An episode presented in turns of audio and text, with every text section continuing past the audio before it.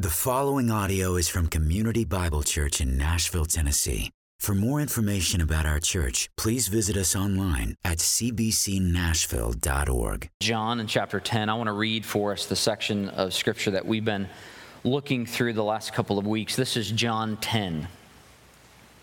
Truly, truly, I say to you, he who does not enter the sheepfold by the door, but climbs in by another way, that man is a thief and a robber.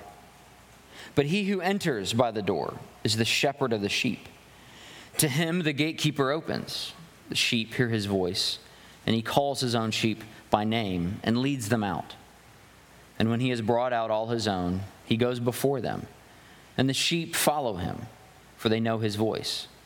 A stranger they will not follow, but they will flee from him, for they do not know the voice of the strangers. This figure of speech Jesus used with them, and they did not understand what he was saying to them. So Jesus again said to them, Truly, truly, I say to you, I am the door of the sheep. All who came before me are thieves and robbers, but the sheep did not listen to them. I am the door. If anyone enters by me, he will be saved and will go in and out and find pasture. The thief comes only to steal and kill and, and destroy. I came that they may have life and have it abundantly. I am the good shepherd. The good shepherd lays down his life for the sheep. He who is a hired hand and not a shepherd does not know his own sheep. He sees the wolves coming and leaves the sheep and flees, and the wolf snatches them and scatters them. He flees because he is a hired hand and cares nothing for the sheep. But I am the good shepherd.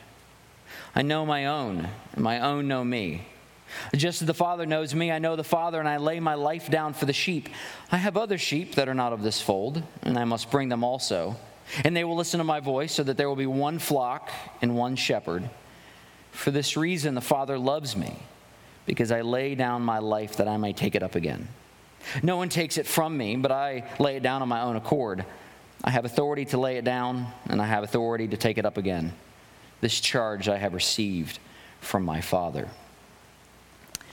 Over the last several weeks, we've been looking at this story, at the story of the Good Shepherd. And as Jeremy started with last week, we're having a mini series of sorts, just looking at all of the various aspects of what it means to be a Good Shepherd.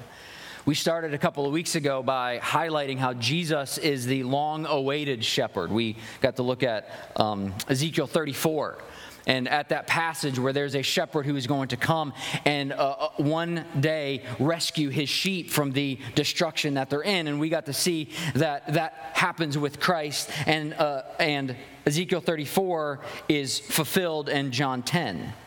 Last week, Jeremy got to look at uh, and unpack for us what it means to be a good shepherd and how we desperately need a good shepherd. Well, next week, we're going to compare the good shepherd with the bad shepherds, the thieves and the robbers and the wolves and even the hired hands. And we're going to see how uh, we need a good shepherd because there's only one good shepherd. Well, today, before we jump onto the bad shepherds, I, I want to take a look at what it means to be a sheep, what it means to actually be in God's fold. And I don't want to blaze past that statement of what it means to be a sheep because there's, I, I, I think it's appropriate for us to acknowledge the subtlety and the meaning behind even that wording of what it means to be a sheep. Just think for a moment. If I had to describe you as an animal, what animal would you like me to describe you as? Maybe for some of us, we'd want to be described as an owl, a wise old owl. Others, maybe like a lion, a regal lion, or a bear, that ferocious beast, or, or loyal as a dog. Maybe even, possibly, I don't understand why, like a cat. Like as independent, maybe as feisty, maybe as moody, and I, I don't know why anyone would ever want to be described as a cat. But think about how Scripture describes us. Think about the assumption, even behind the fact when I say we're going to look at what it means to be a sheep of God. The, the way that we are described in Scripture is through an animal that is known for its helplessness and hopelessness. It's a sheep. That's how the Bible describes all of us. And it's not just how he describes believers, it's actually how he describes everyone. We are all sheep. Just think about some of the qualities, though, that go with sheep. And know Jeremy mentioned this last week. I just want to highlight some more. Uh, I, I just Googled quickly what are the characteristics of a sheep. There were eight kind of uh, major qualities. I'm going to give you the, the, highlights of those. Here are the qualities of a sheep. Here's why God, as He describes us as sheep, maybe what He's thinking. Sheep are timid, fearful, and easily panicked. Sheep are dumb, stupid, and, and uh, gullible. Sheep are vulnerable to moody psychologies. I guess they're moody. I don't know. I haven't spent a whole lot of time around sheep. Sheep have little to no self defense. Sheep are easily killed by the enemies. Sheep are jealous, competitive. Sheep are easily cast. That means they, they can flip themselves over on their backs, and guess what? They can't get up on their own. Sheep are in need, or sheep need the most care of all livestock. It is not a pretty description of sheep. And yet, that is how we are described. You know, it's interesting as, as, as, as, I say that we are all described as sheep. One of the scenes that kept popping in my head this week as I've been studying over the sheep is from a, a movie that's come out in the last, I don't know, decade. It's American Sniper. And there's a scene in there where Chris Kyle's dad, it's like a flashback to his childhood. They're sitting at their kitchen table, and his dad, in trying to make his sons uh, the, the men that he wants them to be, sits down and goes, Sons, there's three types of people in this world there's wolves, there's sheep, and there's sheepdogs. And he has this whole scene of make sure that you're not a wolf and make sure that you're not a helpless sheep, make sure that you are a sheepdog. And there's this idea kind of in that of, of assuming that we can transform ourselves into something other than the sheep. That we can get around the fact of being timid and dumb and gullible and vulnerable and jealous and easily flipped over and can't flip ourselves back. That we can think that we can get around the fact that we aren't sheep. But the reality is, is that no matter how much we try or how often we can lie to ourselves, we can never transform ourselves into anything other than a sheep. And here's why I say that because a sheep needs a shepherd, a sheep needs to follow something, a sheep has to find their life outside of themselves. A sheep can't be self sustaining. That's us. As creatures, God has created us. This is why the description of a sheep is not just for believers, but all mankind. God has created us to rely on things outside of us. God has created us for us to look outside of us for our direction in life, for our meaning in life, for our purpose in life. This is why if you put somebody in, if, if you make somebody be alone and even if you put somebody in this in this directionless life they go crazy because we were designed to follow and and and and strive hard after things outside of us. Allow me to illustrate this. Because i think the easiest way to see our sheepness if i can make a word is to talk, is to talk about idols john calvin famously said that man's nature is a perpetual factor, factory of idols. That essentially man loves to make idols out of everything. He said this in his Institutes, but he goes on, on to say this just a couple of sentences later. He goes, Man's mind, full as it is of pride and boldness, dares to imagine a God according to its own capacity as it sluggishly plods, indeed is overwhelmed with the crassness ignorance, it conceives an unreality and an empty appearance as God. Essentially, what he's saying is, is man is willing to take anything and turn it into an idol. Man is willing to take anything and run after that as the purpose for which we are living. We love to make idols, we love to make shepherds to follow.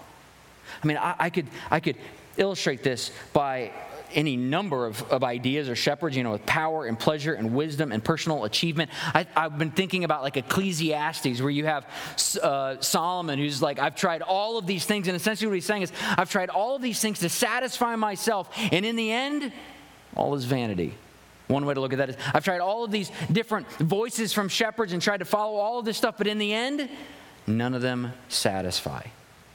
But I want to highlight one idol in particular this morning.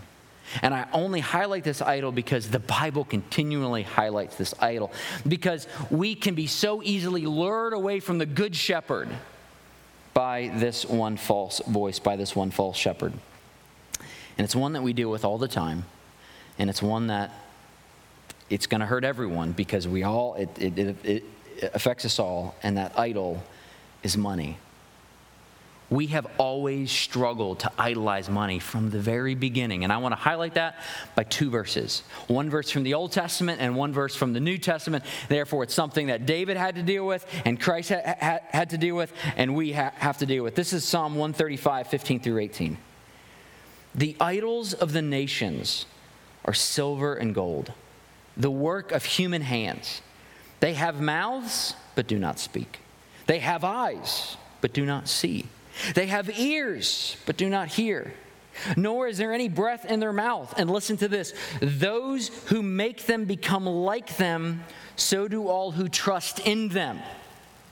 Those who make the silver and gold become like them. The appearance of something great, but they are blind, deaf, mute, and dumb, and can't do anything. And those who trust in them become like them. And here from Matthew 6. Jesus says, You cannot serve two masters, for either you will hate the one and love the other, or you, you will be devoted to the one and despise the other. And you go, Okay, great, great.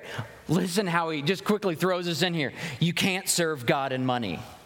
He's like, all of a sudden, he illustrates his go. So, by the way, you can't uh, find your satisfaction, find your direction, find your hope in money. I point all of this out because the answer to our struggles in life is not stop trying to be a sheep, stop trying to follow after something. The answer to all of our problems in life is not just go be independent, just go be that sheepdog. The answer, rather, is for us to follow the right thing. And so the question that we're actually going to look at next week, but really it sets all of this up, is are you following the right shepherd? Are you following the right voice? Is the person that's in your mind, in your heart, is the person that is driving you, is it actually the good shepherd or is it one of these other false shepherds? Again, we're going to look at the false shepherds next week. But what I want to do today is I want to look at what does it mean to be a sheep for Christ? What does it mean to actually follow Christ? And I, have I've, I've worked hard to try to make this as simple as possible because when you look at the topic of what does it mean to be a sheep and what do sheep do, one of the things that I've noticed is that so many pastors stress so many different things that the sheep has to do. And all of these things come down to, to you know, a lot of times just personal preferences and these nuanced answers. I mean, books and blog articles and podcasts have been dedicated to this answer. If you're going to follow Christ, if you're going to be a sheep for Christ, if, if you're going to follow the Good Shepherd, this is what you have to do. And there's going to be all these lists of things. So I've tried hard to make this as simple as possible. And it comes down to, I think, three words. What does it mean to be a sheep for Christ? And here, here are the three words listen, follow, and trust. If you are going to be a sheep of the Good Shepherd, you're going to listen, follow, and trust. We can break this down. Listen. If you're going to follow the Good Shepherd, you have to listen to the voice of the shepherd. Our lives are filled with information. We live in this world that bombards us with voices, with knowledge, with stuff. I mean, we live in a day and age that if you want to go research one thing, you know, even if it's a nuanced thing, you can find hundreds and thousands of, of words, of minutes, of, of resources for that particular thing because we have so much stuff just bombarding us throughout life. And all of these, all this information has this underlying assumption with it. All this new information has this idea that goes along with it, and it's this this is what is finally going to fulfill your life.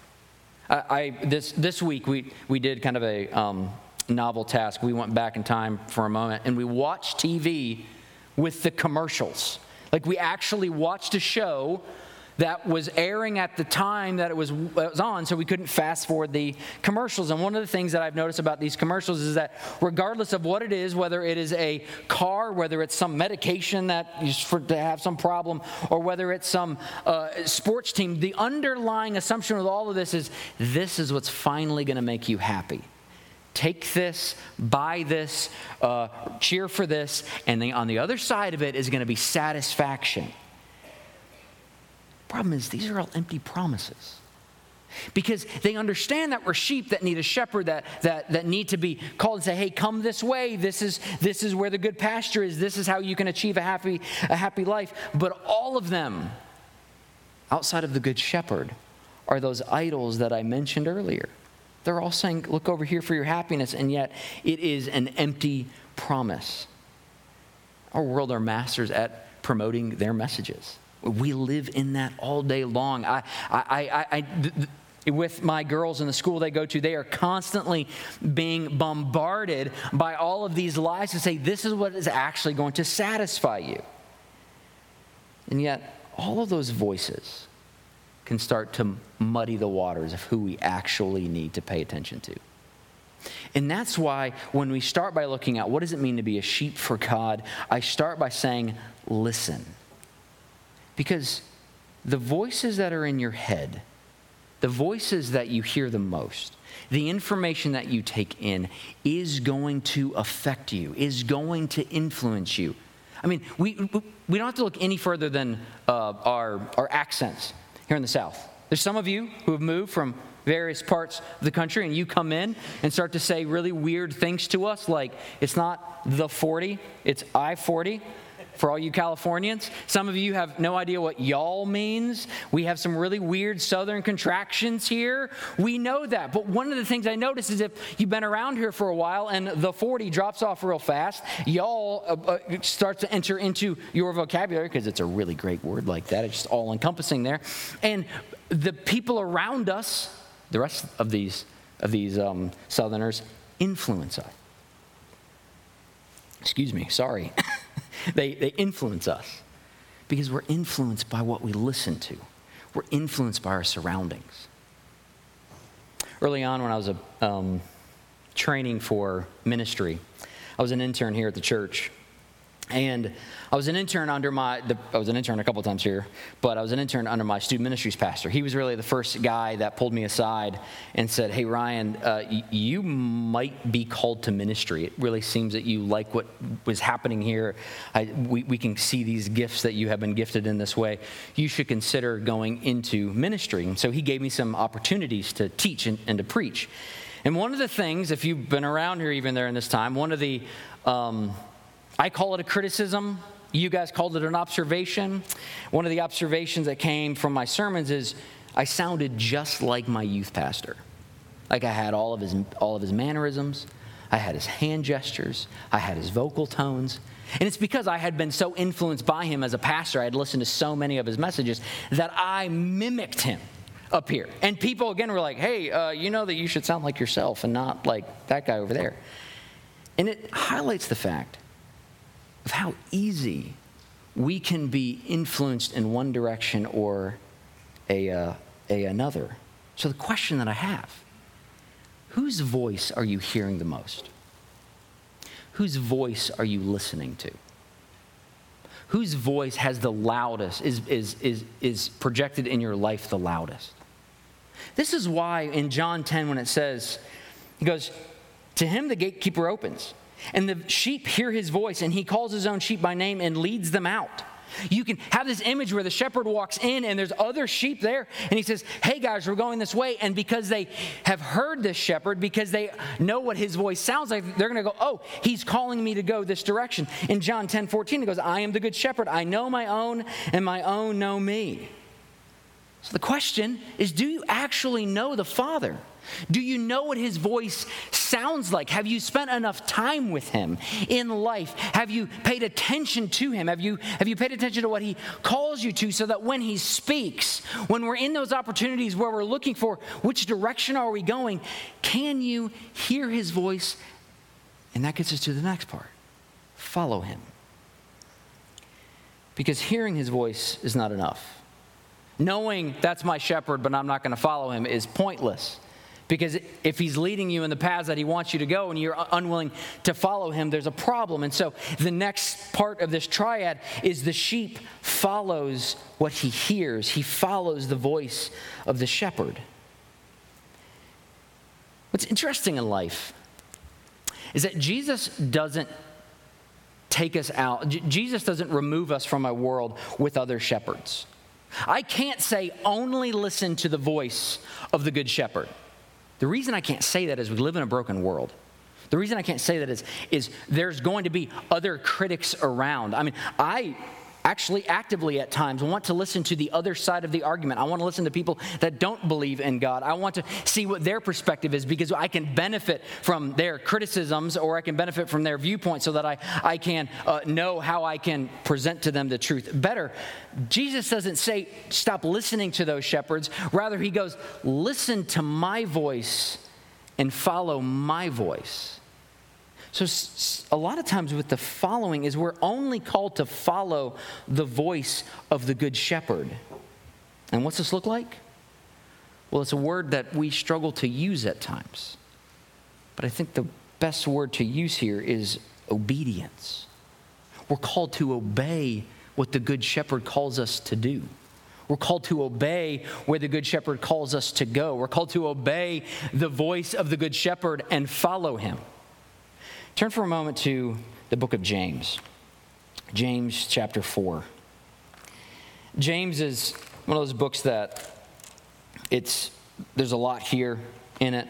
But there's a section at the end where James is really rebuking the, the, the, followers of Jesus because they're trying to follow the Good Shepherd and follow their other shepherds. They're trying to have one foot in the world and appease the world and have one foot over with Christ and appease Christ. And at the end, he gets down to this, James gets down to having this warning. And essentially, what this warning is, is you can't be friends with both the good shepherd and the other shepherds because they are opposed to each other. And look what it says in James 4. I, I want to read the first 10 verses of James 4. It says this What causes quarrels and what causes fights among you? Is it not this, that your passions are at war within you? You desire and do not have, so you murder. You covet and cannot obtain, so you fight and quarrel. You do not have because you do not ask, and you ask and do not receive because you ask wrongly, to spend it on your passions. You adulterous people. Do you not know that friendship with the world is enmity with God?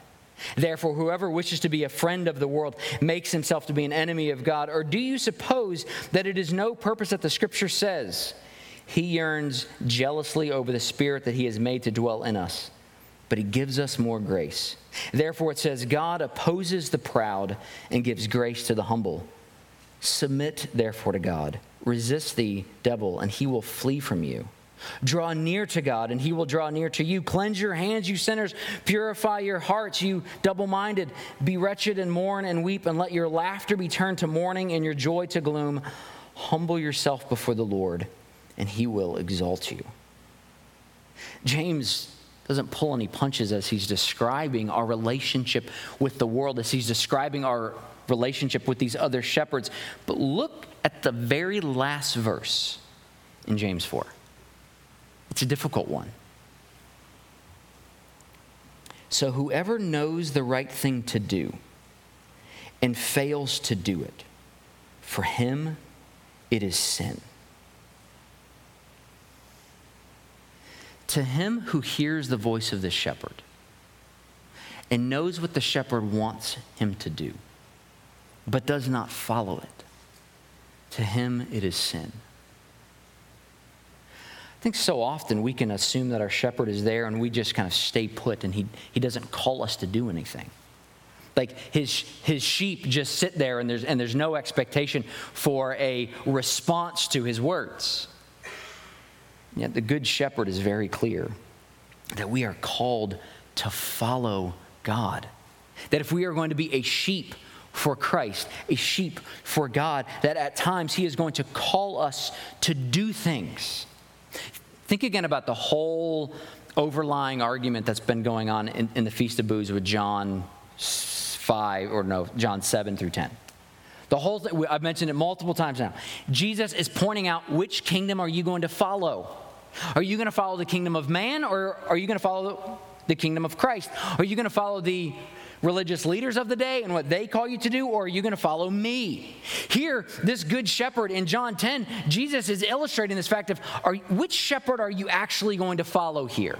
Whose voice are you going to run after? Who are you going to obey? Is it going to be these other false prophets, these other uh, robbers and thieves and wolves? Or are you going to follow the good shepherd that is calling you to the right path, that is calling you to what God wants?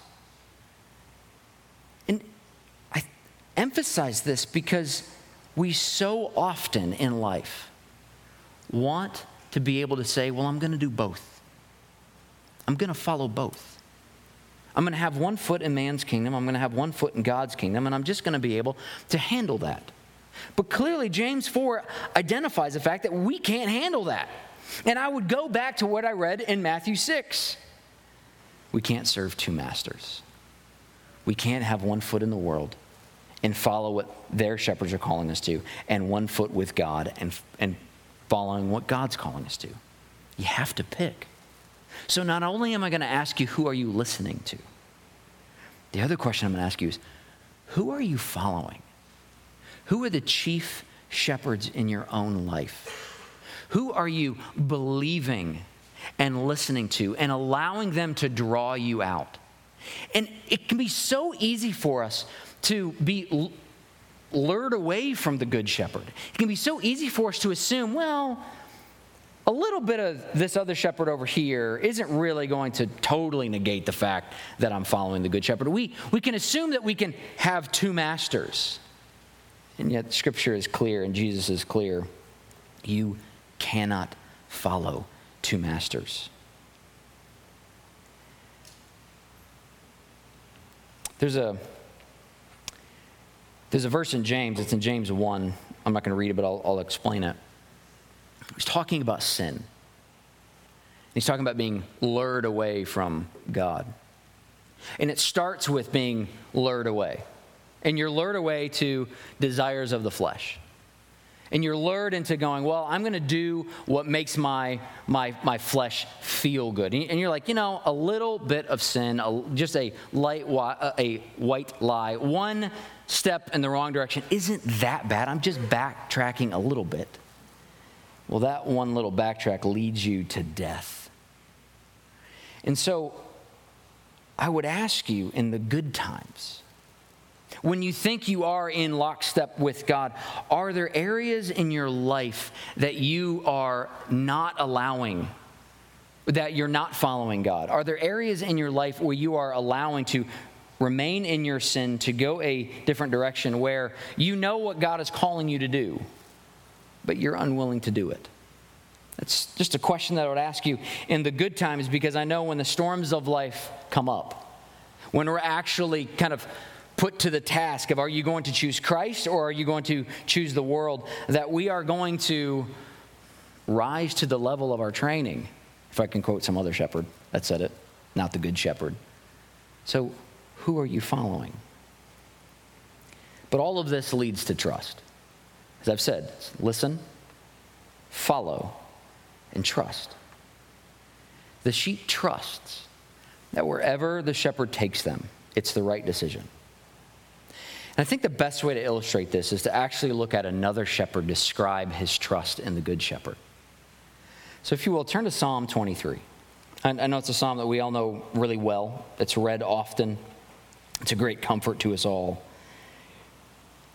But with the lens of listening and following and now trusting, hear again this psalm.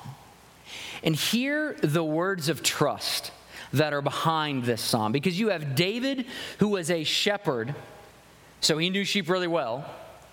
Then consider that God is his shepherd. So he's placing himself in the role of the sheep. He knows that he's vulnerable, he's weak, he's stupid, he's ignorant. He, he, he's, he's okay with that description. And he gets down to describing then who God is, and what comes out of this very short psalm, but this sweet psalm, is this understanding of I am going to trust in my good shepherd because he's never going to leave me nor forsake, nor forsake me. Just hear this. The Lord is my shepherd, I shall not want. He makes me lie down in green pastures. He leads me beside still waters. He restores my soul. He leads me in paths of righteousness for his name's sake. Even though I walk through the, valley, through the valley of the shadow of death, I will fear no evil, for you are with me. Your rod and your staff, they comfort me. You prepare a table before me. In the presence of my enemies, you anoint my head with oil. My cup overflows. Surely goodness and mercy will follow me all the days of my life, and I shall dwell in the house of the Lord forever. Hear the words of assurance that are in David's psalm. Even though I walk through the valley of the shadow of death, I will fear no evil. Why? Because I know you're with me. David could enter into the valley of the shadow of death, those really difficult moments that we all go through in life because of sin, and think, God you are not here with me. You have led me in the wrong direction. I have clearly made a mistake. God, this is not your purpose and will. But rather, he goes, No, you're my shepherd. You're here, and you're going to give me everything that I need, and you're going to protect me. He, he, could, he could say, Well, I'm the one who found the green pastures. I'm the one who found the water. I'm the one who has restored my soul. And yet he goes, No, no, no, that's, that's, that's you. I've trusted that by following you, that by listening to you, you are going to give me everything that I need. And you have demonstrated that over and over and over again.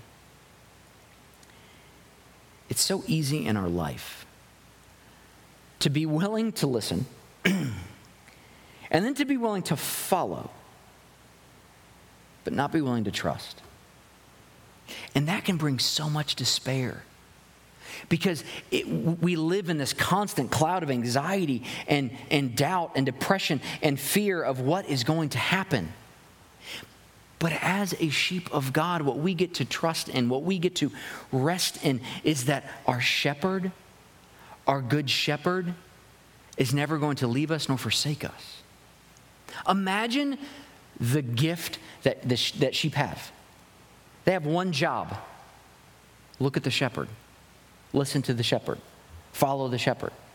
I mean, it's very simple. You're going to graze along the way. You're going to get water when you have water. They can trust the fact that I don't know what's coming. I don't know where we have to be. I don't know when we have to be there. I don't know anything else except I'm going to follow the shepherd. And they trust that we can so often take our trust away from Him and start trusting in ourselves. We can so often think that it's like, well, the person I have to trust is me to keep up with the shepherd. But then we have other parables like he leaves the 91, the 99 sheep to go find the one sheep. So even when you're lost, if you're his sheep, he's going to find you, he's going to keep you, he's going to uh, make you safe. Therefore, we get to trust the fact that whatever happens in our life, is what the Good Shepherd wants to happen. I have one last thought just prior to us closing, and it's this. Some days are easier to follow the Lord than, than others. Some days it's easier to follow that Good Shepherd. When the stakes aren't high, when the problems really aren't complex, when the situations aren't as personal, it's easy for us to say, Yes, I'm going to follow Christ. I'm going to listen to what he says. I'm going to obey his voice. I'm going to trust that whatever comes down the pike is exactly what God wants to happen. It's easy in the good days, it's really hard in the bad days. It's really hard when situations are, are heightened and when people are criticizing us for following Christ. And what I've noticed is that recently, the situations and the conversations and what we have to do in life, it, it, we're not necessarily in easy days any, anymore. that following Christ, following the Good Shepherd, following His word, listening and obeying and, and trusting, it's, it's, it's getting a little harder. And here's what I would leave us all with it's really the question of whose kingdom are you going to trust in? Are you going to trust in God's or are you going to trust in the world's? Whose kingdom do you think can do more damage? God's or the world's? I can't look at history and then stand up here and say that if you follow Christ, there's going to be no pain in your life. I can't look at history and say, if you follow Christ, your life is going to get better. I can't look at history and say, if you follow Christ, you're not even going to be persecuted or maybe even perhaps die for him. Because if we look at history, all of those things have happened. People's lives have been ruined because they find the Good Shepherd. People's lives have been persecuted because they find the Good Shepherd. People have died because of the Good Shepherd. But here's what they are trusting in, and we can know that the world can't. That the world might kill our bodies, but the world can't kill our souls. And that the person that we need to fear the most is not the person that can kill our body, but the person who, who can kill our soul. But as his sheep, when we listen to his voice, when we follow his law, and when we trust him, we can know, very much like this last song prior to me getting up to preach, that though we are weeping, there's joy waiting for us in heaven. We have an opportunity to be, the, to be sheeps for Christ. And while this world is not making it easy, because all of the other shepherds want to mute the good shepherd. All of the other shepherds are trying to discredit the good shepherd. All of the other shepherds are trying to steal the sheep away from the good shepherd. We get the opportunity to follow the good shepherd who will, who will never leave us nor forsake us. As we turn our attention towards communion this morning, uh, if I can just preach a little section of next week's sermon. The difference between the good shepherd and all of the other shepherds is that the other shepherds are willing to sacrifice the sheep for their own well being. The other shepherds are looking out for themselves alone.